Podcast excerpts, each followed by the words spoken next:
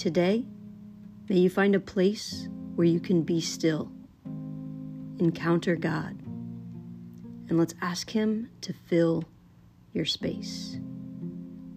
Begin with a few deep breaths.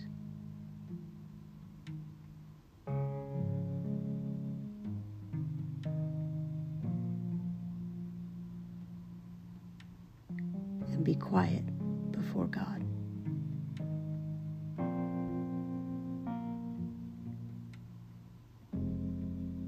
Now, as we transition to the reading, listen for one word or phrase that stands out.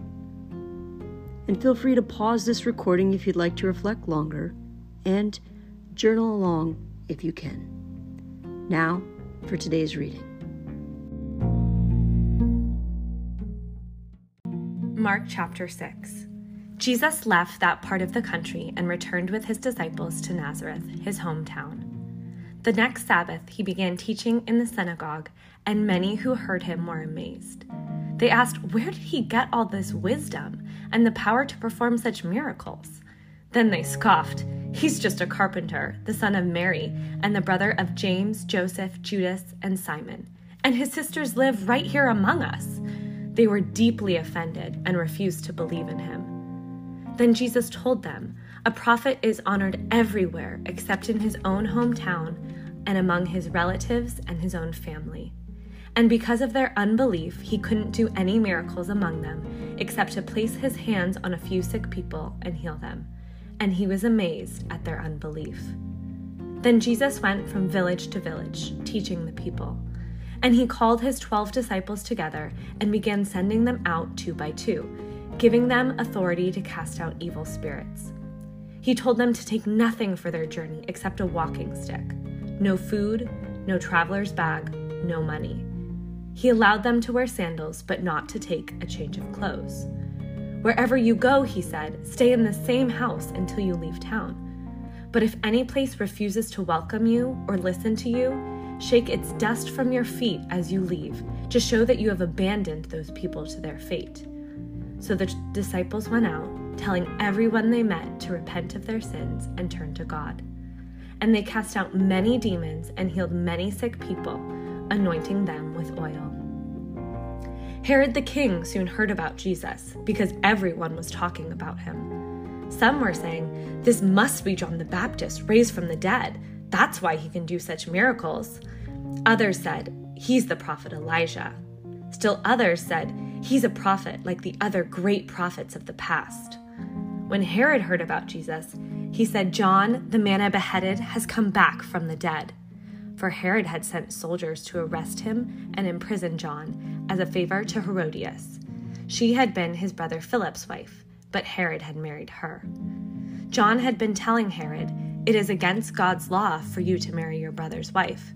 So Herodias had a grudge against John and wanted to kill him. But without Herod's approval, she was powerless. For Herod respected John and knowing that he was a good and holy man, he protected him. Herod was greatly disturbed whenever he talked with John, but even so, he liked to listen to him. Herodias' chance finally came on Herod's birthday. He gave a party for his high government officials, army officers, and the leading citizens of Galilee. Then his daughter, also named Herodias, came in and performed a dance that greatly pleased Herod and his guests. Ask me for anything you like, the king said to the girl, and I will give it to you.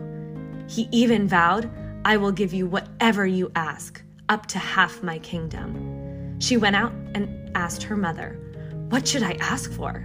Her mother told her, Ask for the head of John the Baptist.